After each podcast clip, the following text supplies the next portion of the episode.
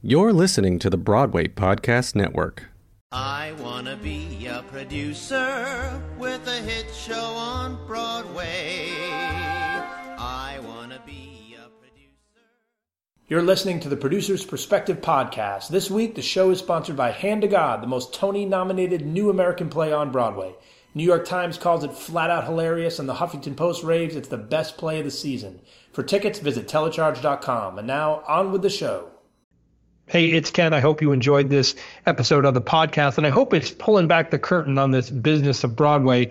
If you're looking to learn more about what makes this industry tick, go to my website, kendavenport.com, and sign up for my weekly newsletter. I'll send you one email a week, one article about what I'm seeing, trends, insights, marketing ideas on what's happening on Broadway right now. That's kendavenport.com. Hope to see you there and in your inbox. Hello, everybody. Welcome back. Ken Davenport here with the Producer's Perspective Podcast. Thanks for listening. Please keep the comments and tweets coming. And now on to this week's guest. I'm sitting down with the acclaimed and award-winning director, Scott Schwartz. Welcome, Scott. Hey, Ken. What I love about Scott's resume is that he has an incredibly diverse group of credits from all over the world. Yes, he's directed on Broadway for shows like Golda's Balcony and Jane Eyre. Yes, he's directed off-Broadway with the original productions of Bat Boy and Tick, Tick... Boom!, which are two of my favorite off-Broadway experiences ever. And the most recent Murder for Two, which is touring around the country right now, I hear. But he's also directed at the New York City Opera and some of the most important regional theaters around the country, including most recently he helmed the U.S. premiere of Hunchback of Notre Dame at the La Jolla Playhouse and Paper Mill Playhouse. And just recently, Scott was named the artistic director of the Bay Street Theater and Sag Harbor. Oh, and get this, he's a Tony nominator. Ooh, very timely. Ooh. So we'll talk a little bit about that, or what we can talk about. You can find out more about him on his website, scottschwartzdirector.com. So, Scott, tell me, where did you get the directing bug? How did it all start for you? Well, I did grow up in a theater family, and so I was exposed to it from when I was basically born. But I was very lucky in that in high school, I went to a very small liberal arts-oriented high school in Connecticut, and my drama teacher actually let me direct shows. And even though at that time, at the beginning of high school, I thought I wanted to be an actor, as most of us who ultimately get into the theater probably start out thinking they want to be an actor. But I got this chance to direct, and I found right away that having the ability to be sort of a part of the whole production was what really was my passion. So what was that first show that you did? You remember? Oh, my God. I think it was Little Things That I Wrote, actually. But I did direct a production. I co-directed a production of Working, which is one of my dad's shows while I was in high school. And what was the first professional gig you had as a director? Well, I guess the first professional gig would be a production of Oklahoma that I did at the New London Barn Playhouse in New London, New Hampshire, which is still there, a lovely little teeny tiny summer stock theater. I would think I was 18 years old when I did that. Wow. Yes, it is still there. I still think it's sleeping like 18 chorus kids to a room. It's absolutely right. It was one of the most fun summers I ever had, was working at the New London Barn Playhouse. And you mentioned your dad, of course, composer Stephen Schwartz. What did he think about your desires to be a director? He was very encouraging. Actually, at the time when I first started in high school dabbling in this idea, he happened to be working in London a lot. So actually, he didn't see some of the first things I directed. Oh, one of them was also Black Comedy by Peter Shaffer, which I still love that play. But my mother came to see everything, and she reported in to him, I guess positively. And he's always been very, very supportive of my pursuit of directing. You must get some pretty good notes, I would expect. Really good notes, indeed. As I've worked with directors over the years, I find that everyone has their own strengths. Some work with actors really, really well. Some, even how Prince describes himself, as a concept director. What do you think your best assets are as a director? You work with artists the best? Design? Gosh, I've always aspired to be a director that can both bring a strong visual concept to a project, but also is strong with actors. You know, one of my great idols is Trevor Nunn, and I think Trevor is particularly good in both areas. So I've always aspired to that. I don't know, it's hard to be in your own body, in your own career, and sort of know what you're actually best at. You know, I love working with actors. I do both new plays and classics and musicals, and I love working with writers and designers. So I hope I bring a little of everything to the table. You have worked on a lot of new plays and new musicals. When do you like to join a project as a director? That's a really good question, and it truly can vary. I've gotten projects over the years that range from being pretty close to done. I mean, Murder for Two, for example, the script was pretty close to done when I came in. We did tweak it some. We worked on the opening. We did some shaping. But the show had already had a couple of productions before I joined the team, and then we did it at Second Stage and ultimately moved it to Off-Broadway and now tour. And then there are other shows that I've started at when it's just an idea. And I kind of love both. I do really like being in the room on a new piece with the writers for a little while, going through a reading or two, having time to talk structurally, having time to talk about the story, because I think it allows me to incorporate more deeply what the writers want. And even if my interpretation of that is my own, I still have that knowledge sort of built in from the beginning. A lot of people come to me saying, oh, Ken, I think I need to hire a dramaturge, or what do you think about this? And I always say that what you really need is the other D, which is a really good director. Mm. Do you agree with that, or do you think there's a role for a dramaturge, especially in the commercial theater? You know, I think it's dependent on the project. You know, some directors, and I hope I am one of them, bring a dramaturgical sense to a project. So often with writing teams, I will sit in a room and I'll suggest story ideas, I'll look at the structure, I'll really get involved in how that story is being told. But some shows need a different kind of guidance, and a dramaturg who's not also looking at the piece from the perspective of how is it going to look on stage, how am I actually going to get from, you know, this interior scene to this exterior scene in no time at all. You know, there are uses, I think, for a dramaturg. And it may be that earlier in a process, when writers are just starting to shape their ideas and maybe just have a first draft, that's a good time, potentially, for a dramaturg.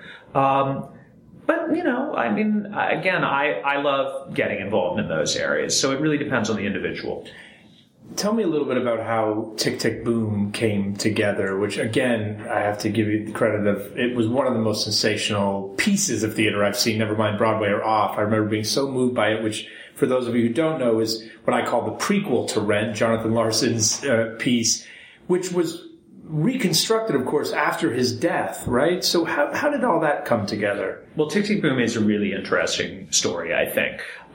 Jonathan Larson, of course, had written Rent and then passed away. And he had this show, Tick, Tick, Boom, before he wrote Rent, that he had been doing. And it was a one-man show that he performed himself. And he performed it at some different venues around New York City. He would have, you know, a little band and a couple of backup singers, but basically it was this one-man musical monologue. And he had then put it aside when he really started working on Rent. And interestingly enough, the reason Jonathan wrote Tick, Tick, Boom in the first place, and remember this was the early 90s, was that he had written a big musical, which was a sort of futuristic sci-fi opera musical called Superbia. And he couldn't get it on. Everyone kept saying it's too big, it's too complicated, nobody's going to give somebody who's never written anything a chance with this big a show. And so I think he thought to himself, well, screw it then. I'm going to do something I can do anywhere, anytime that doesn't require anything from a producer. So that's where we started. But he had many different versions of Tick, Tick, Boom. And when I was asked to come on board, the producer, Robin Goodman, who's a wonderful producer and I was working with on Bat Boy, and her partner on Tick, Tick, Boom, Victoria Leacock, contacted me and said, we have this idea to do Tick, Tick, Boom again. here, take a look at the script and the demos. And they literally gave me 5 different scripts and a bunch of demo recordings of Jonathan, which was pretty cool to have. And it was all very different, all one-man shows, but the story was different, the structure was different. And I looked at it and said, wow, I love this idea, I love this material, but we need to create a definitive version. I think we need to get a writer and a musical arranger in to sort of shape the material.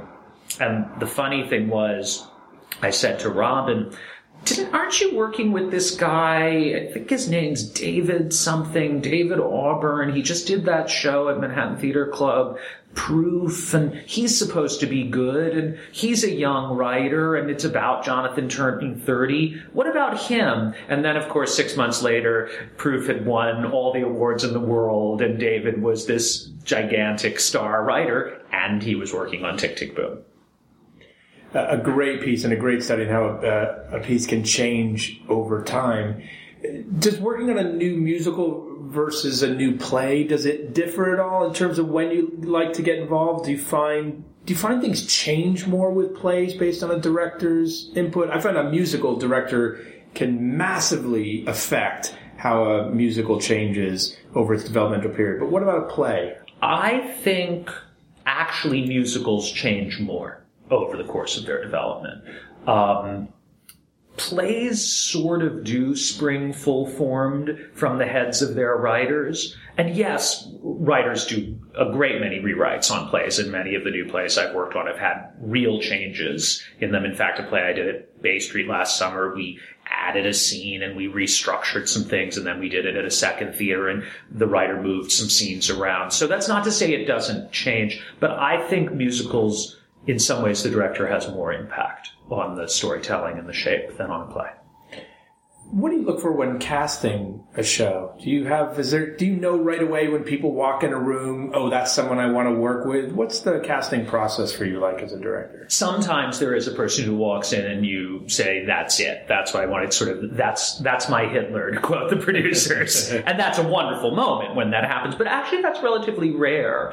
I think what I try to look for are people who are the right basic type, both in terms of look, but also in terms of energy and persona. Do they sort of feel like the role? And then I look for people who seem interesting, who seem clever and smart and adaptive and open, because I think ultimately I try to create a rehearsal process where the actors feel really engaged and feel really encouraged to contribute. Any tips for any of the actors out there? If you could give them one tip on something to do when they go to try and win that job, when they go into that room? Gosh, I think be confident and be yourself. In the end, all of us directors want every actor who walks into the room to be the one. We actually do. And I think if actors know that, if they know in a way, even though we're on the other side of a table, even though we are, yes, judging them for a particular role, we're on their side. Because if you walk into an audition room for me and you were right for the role, you're going to get the part, and that's what I'm waiting for. It seems that every meeting I go to, early conceptual meeting, I should say, especially design-wise on new shows, I'm hearing more and more, well, we'll use projections. We'll use, there's this new technology. We'll just do this. What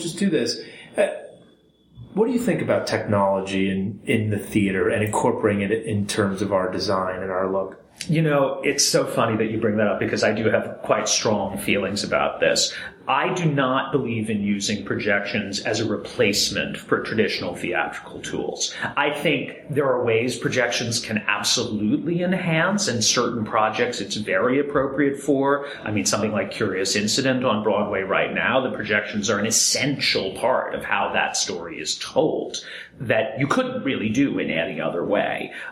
Even a show of mine like Golda's Balcony, which was now many years ago, we used projections quite a lot, but that was because it was a one-woman show about Golda Meir, Prime Minister of Israel, and a lot of the shows she was talking about specific real people, and we thought it would be useful. I thought it would be useful to see those people so the audience could kind of understand really who she was dealing with. So I think there's great use for projections, but what I don't like is the sort of, as you said, the sort of default position of, just use projections because it's cheaper. Just use projections because it's easier. I think if people want to go to a movie or a TV show, go to those, watch those things. If you want to go to the theater, go see something that's using the tools that are human, that are earthy, that have been around for hundreds of years, used in new and clever ways. The Golda's Balcony reference is such a good one because you used it so smartly there. You were telling a true story, so you knew putting pictures of real people would help remind people that this was a true story they were watching, that reality. Exactly. Rather than, let's just put up a picture of a tree to make people think we're in a forest. Exactly. And in fact, in Golda's Balcony, there are a lot of conversations that Golda Meir has with other people, like King Abdullah of Jordan. And so we would show the picture of King Abdullah, and it would actually allow Golda to sort of have the conversation, and hopefully the audience was able to imagine a fuller cast in some ways than just one person. I mean, part of that was just that Tova, as an actress, was so brilliant, but I hope the production supported that. I will say one other thing. On a show I did 2 years ago, which is a musical called Secondhand Lions that I was developing with Warner Brothers, we did use projections, and there was a sequence where very specifically we brought in a screen, and there was a whole game we played with projections. But in the rest of the show, we kind of used them almost as enhanced lighting. You didn't really know there were any projections on, but they just painted the set a little bit or gave you a more vivid sky in the background. And that, I think, can be really interesting and helpful, almost using it as an additional tool just to create beauty and mood and feeling as opposed to a replacement tool. You've worked with a lot of producers, obviously, over the years.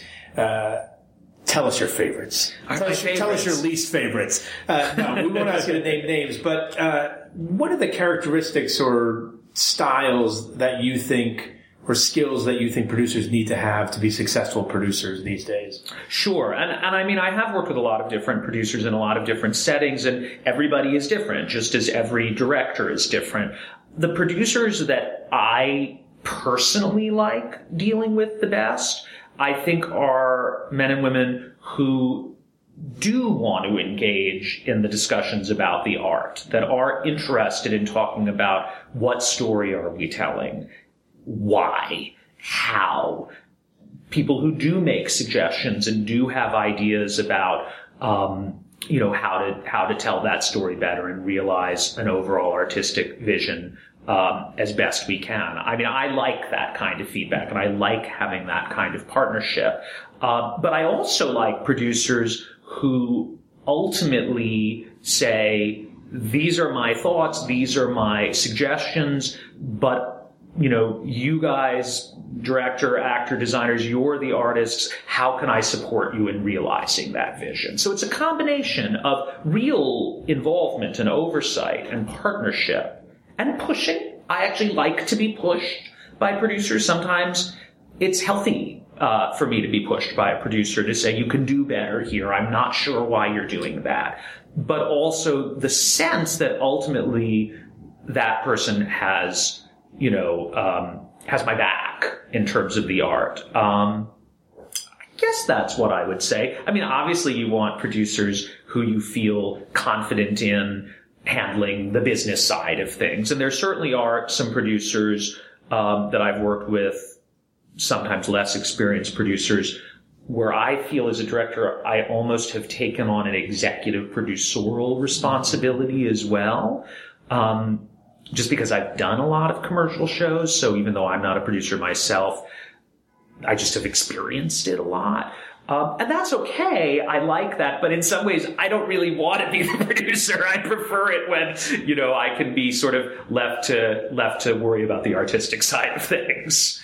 Well, it's a balance. I think producers, and I'm one of them, and certainly I have to do this myself. Yes, we have ideas, we want to push, but at the same time we have to know when to pull or go back the other way and sit back. And some of the producers that I've witnessed that have gotten themselves into trouble, they just don't know when to stop pushing. Yeah. And it is, I think you're absolutely right, it is a balance. You've worked a lot of places, Broadway, off-Broadway, opera, regional.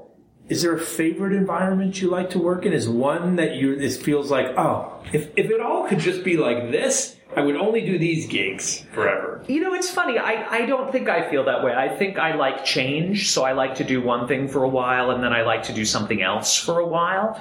I will say that probably most of my favorite and most fun artistic experiences have been in regional theater.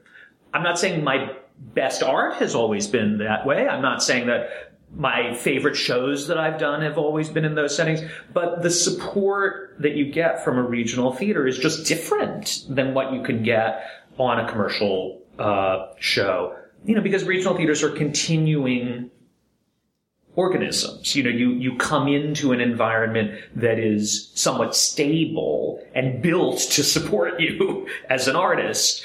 And, you know, on a show that's a one-time thing, that all has to be put together relatively quickly, usually. So I think sort of the most fun tends to be regional for me, but, you know, I don't like being out of town all the time.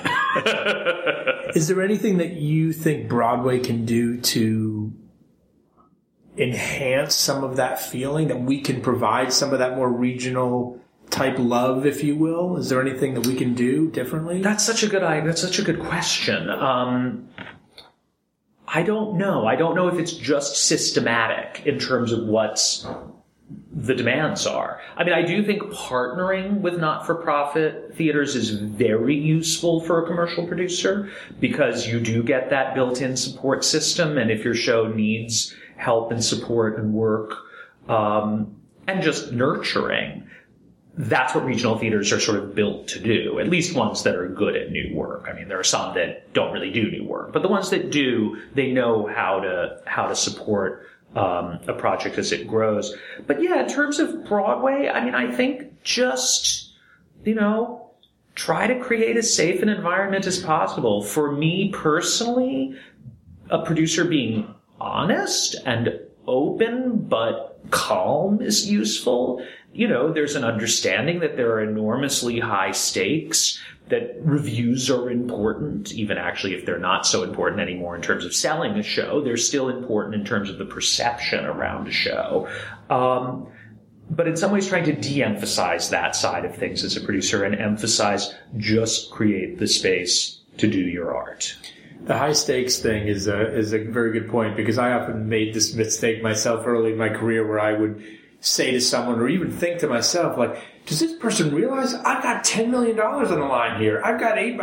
And I always think the stakes are higher for the producer, when the artist said, do you realize I'm directing, I'm writing my Broadway debut or a Broadway show, and if this doesn't work, and if the reviews aren't so good, that's going to hurt my career. The stakes are high for everyone on Broadway. It's totally true, in different ways. Yeah, and I would say, for me, I mean, being someone, I guess, in the middle part of my career, I have an understanding and an experience now of what producers as well are going through when you're dealing with a commercial project and how high stakes that is. It may be that younger directors need a little reminding every once in a while. Speaking of big projects or high stakes projects, Hunchback. Mm. So there was a much different producer than most of us has ever worked with before, because you're working with Disney, yeah, but also you're working with Paper Mill. Mm-hmm. So what was it like working with a giant corporate, massively good producer? At the same time, obviously, Hunchback is Disney, I should say, has produced some of the biggest hits we've seen on Broadway this year. What was that development process? How was it different from some of the other experiences you've had? you know, it was a wonderful experience, and I loved working with Disney, and I'm very, very proud of what we came up with. You know, Tom Schumacher is the head of Disney Theatricals, and he's kind of the, I guess you would call him the lead producer of the whole company, and he's the final decision maker and overseer, and Tom is brilliant as a producer and also really brilliant as a storyteller. And I always loved getting artistic notes from Tom. He just knew how to talk to me, and I suspect other artists as well, about story and storytelling. I worked with them for 5 years. I mean, we started working on the show just developmentally. We didn't know where it was going to go at that point. It was just, let's take sort of the existing material, get a new book writer, which ended up being Peter Parnell, who did a great job, and create a new draft.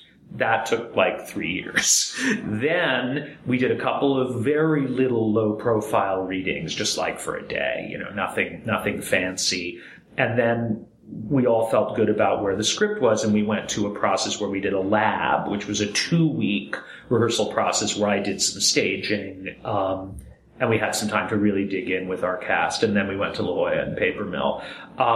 You know, throughout, I always felt incredibly supported by Disney artistically. And actually, they were quite, I don't want to say hands-off, because they definitely, you know, were there. They definitely guided me and supported me. And Tom and the rest of the team were very influential and important, but I always felt as an artist that I was let to do what I wanted, and that what Disney really wanted to do was help me and the writers achieve our vision. And I can't say enough good things about them, because it felt like what you really want any process to be of developing a show.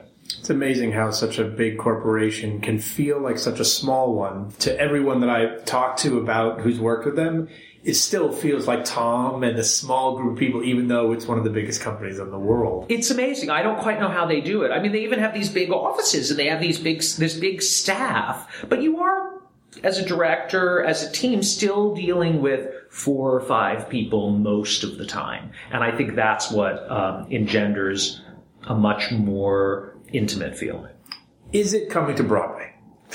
At this point, I do not believe Hunchback is coming to Broadway. I'm not saying, never say never. I love the show. I certainly think it could work really well on Broadway, but I think it's a very adult story. Disney allowed us to make the show for adults, and that's tricky for a company that's brand is really for much more of a family audience. I think there's plans afoot for Hunchback to have a further life, to have other productions, and hopefully, the production we created to go on in some other ways and places. But I will say that I do not think it is coming to Broadway. What I love about Disney, and I really have to remind myself about this all the time, is that not every show should happen on Broadway, needs to, must. There's a variety of ways, especially today all over the world, to distribute your content, and being smart enough to know when's the right time or where your show belongs is such an important part of being a producer. Absolutely. So now you are an artistic director at the Bay Street Theater, and you are in your first season, yes? Yeah. No, this is actually my second season. Last summer was my first. So tell me about that. How is it you enjoy being an artistic director? I do. I'm really enjoying it. I mean, I get to sort of wear that producer hat that I don't wear in the commercial world a bit. And I've really been enjoying bringing artists together and bringing in other directors and trying to support them in their visions, bringing in writers. We're doing a lot of new work. You just participated in our New Works Festival this past weekend, which is our way of exploring projects we might look to produce in the future. And having a role at an institution that goes on, where it's not just about one individual show, but it's about an overall artistic vision and how that artistic vision communicates with and brings in a community, having a conversation with the community and becoming a part of that place is a wonderful experience, and I'm really enjoying it. And I'm learning a lot every day. I mean, I've still got plenty to learn. I know that, too. You're the, I think, third person that I've had on the podcast that has been a director and also an artistic director at some point in their career and has mentioned, yes, I put on my producing hat now. It's so fascinating to me that the artistic director sounds like it's more of a producer even than anything else. How many shows will you direct this summer? I'm actually not directing any shows this summer. We have a number of events that I'll direct, and one of the things I'm particularly proud of at Bay Street and excited about is I've started a new Shakespeare initiative where we do outdoor readings of Shakespeare. And last summer we did an outdoor reading for free for the community of The Tempest starring John Glover, the amazing Tony Award-winning actor. This summer we're going to do Twelfth Night, and I'm going to direct that, but that's, you know, a couple of days of rehearsal. I'm really happy this summer to be having 4 other really talented directors at my theater, and I'm excited to watch them work. And is your hope that Bay Street will bounce stuff more to New York City over the next course of the year? Should producers be looking at Bay Street as a place to try out new plays and musicals? Absolutely. I think Bay Street's a great place to try out a show because it's intimate. It's 300 seats, $2.99 actually. Equity, if you heard that, it's $2.99. But we actually can even close it down very easily to be $2.17. So if you want an even more intimate experience, it's easy to do in our space.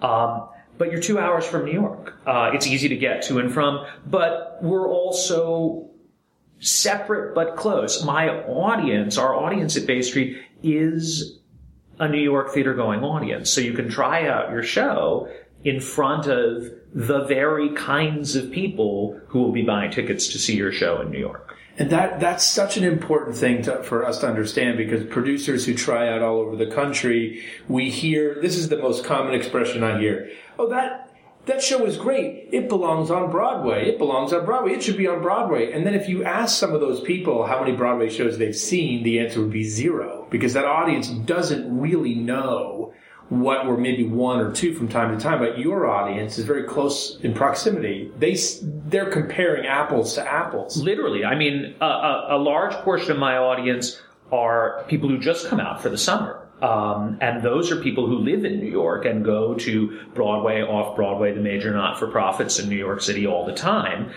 And then you have a portion of my audience which is local, full-time, in the Hamptons, but they're still coming into New York once or twice a month to see theater. So you're getting people who are really knowledgeable watching your show. So for those of you out there looking to try out shows, just remember who that audience is very important to look at. It's just like when you're doing a focus group, and what they're comparing your show to is important so that you can really judge the correct audience response. Now, you are a Tony nominator. Is this true? It is indeed true. So you did not nominate shows this season, correct? That is correct. The nominations that just came out for the 14-15 season, I was not a nominator for. I missed, while I was working on Hunchback at La Jolla Playhouse, I missed one performance. And the Tony Award Committee is very serious about that all the nominators have to see all of the original cast and every single production with the original company in order to be a nominator. So I had to recuse myself this year. Oh, you missed one. I missed literally one, not even a show, one actor in one show. And I had to recuse myself from being a nominator. I'm still actually a voter this year, which is a lovely perk for me because I still get to see all the great work that's being done. But I did not nominate this year. I did last year, and I expect to next year as well. It's a 3-year term, and next year will be my 3rd official year. What was it like getting the call or the letter saying, hey, Scott, by the way, we want you to help decide the fate of the American theater and artists? It was really cool. What can I say? I felt very honored and very proud and very excited to be asked.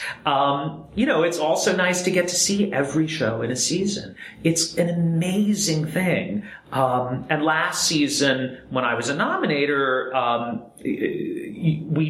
I did go to see every show within a few days of its opening. I think there are 1 or 2 shows that I saw a little bit later in their runs, but it's a remarkable experience to see an entire season in order and kind of get the sense of the broadness of the work that's being done on Broadway, and sometimes also the not broadness of the work that's being done on Broadway, and sometimes the feeling of, gosh, I wish there was more things that stretched boundaries and pushed limits, or sometimes feeling like, wow, there's so much happening and so many different opportunities for people. So it's fun. It's a little exhausting, I must admit. You know, in the couple of times of year, I found particularly November and December, and then April for nominators is very exhausting, because there tend to be a lot of shows opening right in a row, and you do have to see everything right around when it opens. So there's wonderful things, but you do get tired too. And that day, I imagine that day when you make those, that must be a stressful day in a way. I mean, you obviously know what the choices that you're making and how they impact people and companies, and what's that like? Sure. I mean, I don't know that I'm really at liberty to discuss what happens in the room when the nominators gather. It was only a period of 4 or 5 hours. It was not a very long time. I think I've heard of other years that have been longer than that, but my year last year was only, I think, 5 hours total. They did serve dinner, which was lovely. And it is, I don't know if stressful is exactly the right word, but you do feel responsible to take it seriously and take your own vote seriously, because it does impact a lot of people. It impacts a lot of money, and you want to be fair. You want to be fair to the art and not be cavalier about your decisions. And I have to say, last year, I felt that it was an extremely fair process. I felt we were not biased, at least in the room itself, when we were deciding what shows were going to be nominated. I did not feel pushed or biased to favor or not favor shows. It was quite egalitarian. I don't think I can really say more than that about why I feel that way, but I did feel that. It's funny you say that, because I, you know, as my side of the business and the producers all, we lobby this and do this. I'm a big believer at the end of the day, when the nominator, or more importantly, we talk about the voters all the time, are all alone staring at that ballot. They're going to vote for what they think is the best. There's no one else around them. They're going to do what they think is right. They care about the theater. They love the theater. I mean, I think that's true. I mean, listen, we're all human beings, and we're out there in the world, and we're hearing people talk, and we're hearing what our friends are responding to. So I'm not saying that there aren't just normal day-to-day influences that anyone gets who goes to the theater regularly, but in the room, it's very much left to the nominators, at least last year it was, to make the decisions that we believed in. I will share, since this is the Producer's Perspective podcast, by the way, I love the alliteration of that, I will share that one thing that I wasn't crazy about being a nominator was how much stuff I was sent. In all honesty, I found it difficult. I think I still may have piles of things from last year. It wasn't gifts and stuff. It was like, they've actually loosened the rules now, is my understanding, but it was scripts and CDs. And after a while, souvenir brochures, I felt bad for how much paper was being wasted, in all honesty. So for me personally, you don't need to send me the stuff. If I saw the show, you got me. Maybe send me a letter reminding. You don't need to send me a packet of a ton of materials. Right. We will, all those producers out there will strike the Mercedes-Benz order they had for you for next year. Damn it! No, but it's a very good point. You know, we often produce shows inside of a vacuum, forgetting that every show is doing the same thing. And we think the package you're getting is the only one from a show, or maybe 2 or 3. And it could be 40 shows in a season sending you crap. Yeah, I mean, again, it was literally about paper, that it just felt like, you know, we were sent so many scripts and letters and, you know, all of this stuff, but it was just piles of paper. And here's the other thing, and this is a real insider tip. Don't bind your scripts with metal circular brads that you can't take them out, because I want to recycle my scripts after I'm done looking at them. I don't have room to save all these things, and if they're bound in such a way that I can't, it actually made me frustrated. Wow. Well, that's a great tip. Gold, go for gold brads. Go for binders. I strongly support it. I love it. I love it. Okay, last question, which is becoming my genie question, as it's been so called by the Twittersphere. Imagine that the genie from Aladdin comes into this room right now and says, Scott, you've been such a fantastic director and contributor to the community. I'm going to give you one wish. You can change whatever you want about Broadway. With the snap of my finger, whatever keeps you up at night, whatever frustrates you, whatever angers you, I can make disappear, change with just that snap, that fast. What's the one thing that drives you so crazy or that frustrates you so much that you would change? Gosh, that's a really cool question. I actually think that my wish is already kind of coming true, but could continue to. I wish that shows would be judged more on their word of mouth and their artistic merit from one's own perspective than based on a handful of reviewers. I'm not saying that there's not importance for reviewers. I'm not saying that they don't have a real job to do. But I think as artists and producers and people in the industry, we have to remember that one or two persons' opinions are just one or two persons' opinions. And we've got to try to look at our work in a broader way. That's a great, great wish. Scott, thank you so much for being here. Everyone out there listening, if you are in the tri-state area, go see a show at Bay Street this summer. I was just out there. It's a beautiful place, and they're doing great stuff. And catch all of Scott's shows as they come in and out of town. Thank you so much. We'll see you all next time. You've been listening to the Producer's Perspective podcast hosted by me, Ken Davenport. This episode was sponsored by the Tony-nominated play Hand to God. New York Magazine says Hand to God is irresistible, intelligent, and heartbreaking. It's Broadway's unlikeliest new must-see play. Get tickets to Hand to God at telecharge.com. I'm gonna be a producer. Look out, Broadway, here I come.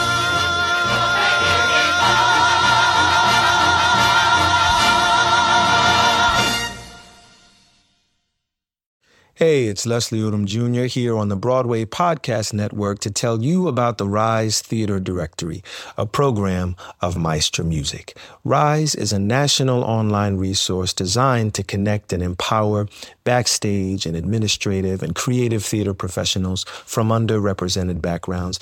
If you work or aspire to work in the theater community, this can help you find your next project. And if you hire theater professionals, search the RISE Theater Directory to find your next team. Create your profile now and get more information by visiting risetheater.org. That's theater with an R-E-R-I-S-E-T-H-E-A-T-R-E.org, because only together we rise.